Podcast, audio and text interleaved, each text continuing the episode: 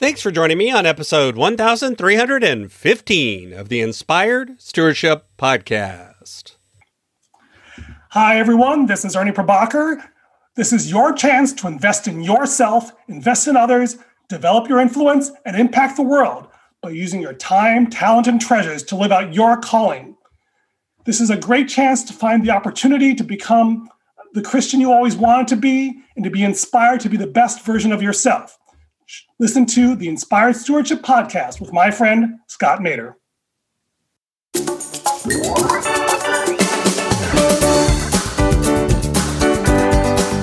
And that responsibility is one of loving everyone the way God has loved us, especially those who are different, especially those who we don't agree with, especially those who maybe haven't seen it the way we see it. It's reaching out to others out of empathy and love. Welcome and thank you for joining us on the Inspired Stewardship Podcast. If you truly desire to become the person who God wants you to be, then you must learn to use your time, your talent, and your treasures for your true calling. In the Inspired Stewardship Podcast, you will learn to invest in yourself, invest in others, and develop your influence so that you can impact the world.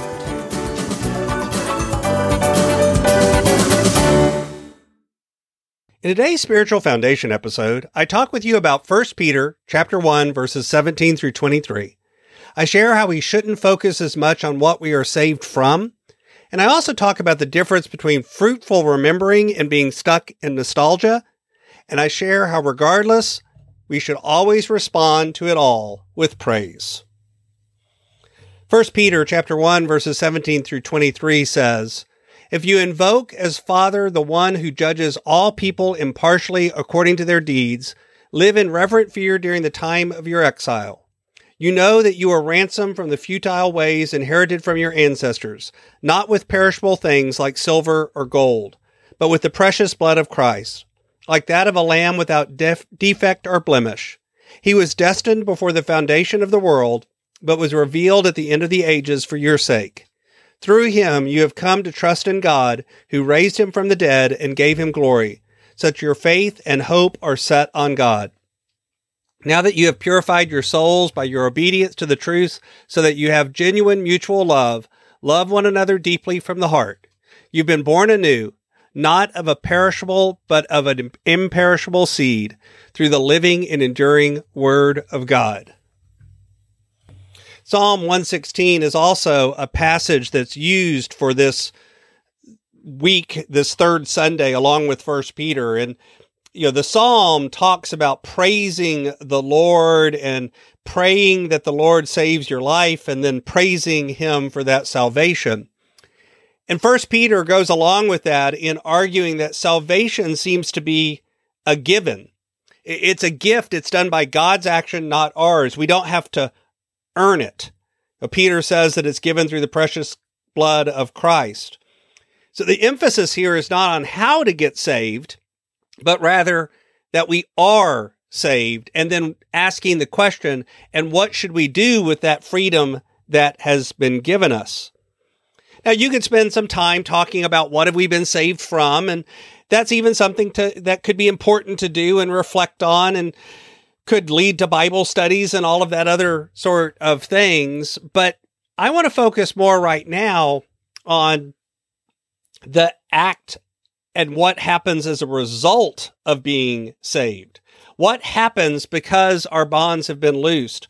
What are we ransomed to do?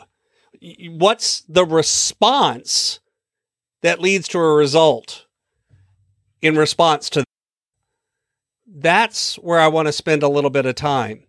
And there's multiple responses that seem to be called out in the various texts. But the first one is Peter talks about is remembering. He talks about that you were ransomed. You you can remember this. You can think back on this. That's also echoed in the Psalm 116. To remember what life was like before you were saved, before you experienced that freedom, before you recognized that call on your heart. That there's a journey going on. And at first, we I talk a lot about looking forward, not back. Look ahead. Spend most of your energy on looking forward, not back. And I still think that's important. And if we think about things like the Exodus journey, maybe if they had let the past be the past, it wouldn't have taken them 40 years to find their way out of the desert. But I want to talk about different kinds of remembering here. There's fruitful remembering, and then there's stuck remembering or nostalgic remembering. And I would argue that during that 40 years, that was nostalgic remembering. That was stuck remembering.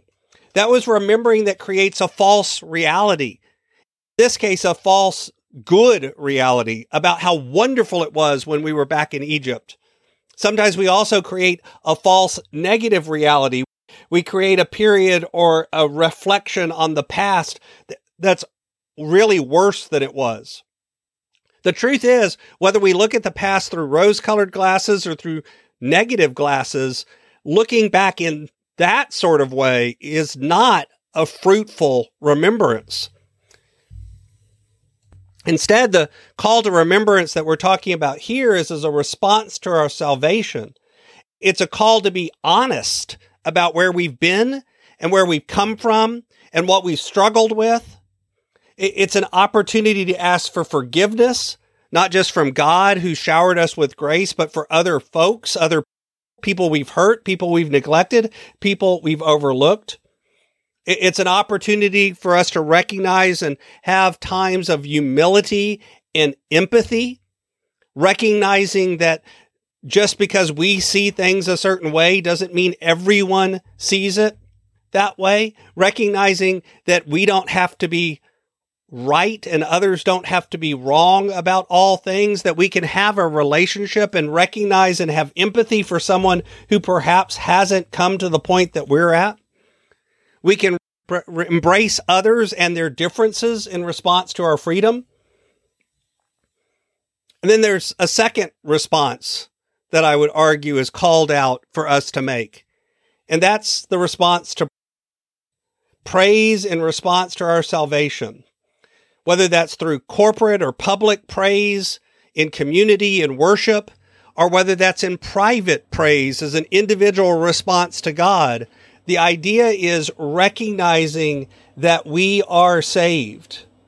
And that saving, that act of salvation comes along with it a responsibility.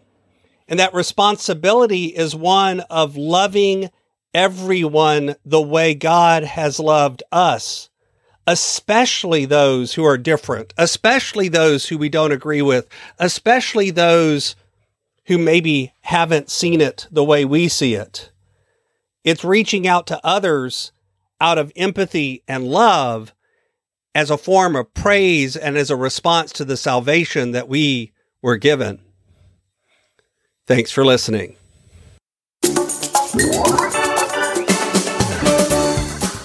Thanks so much for listening to the Inspired Stewardship Podcast. As a subscriber and listener, we challenge you to not just sit back and passively listen, but act on what you've heard and find a way to live your calling. If you enjoyed this episode, do me a favor.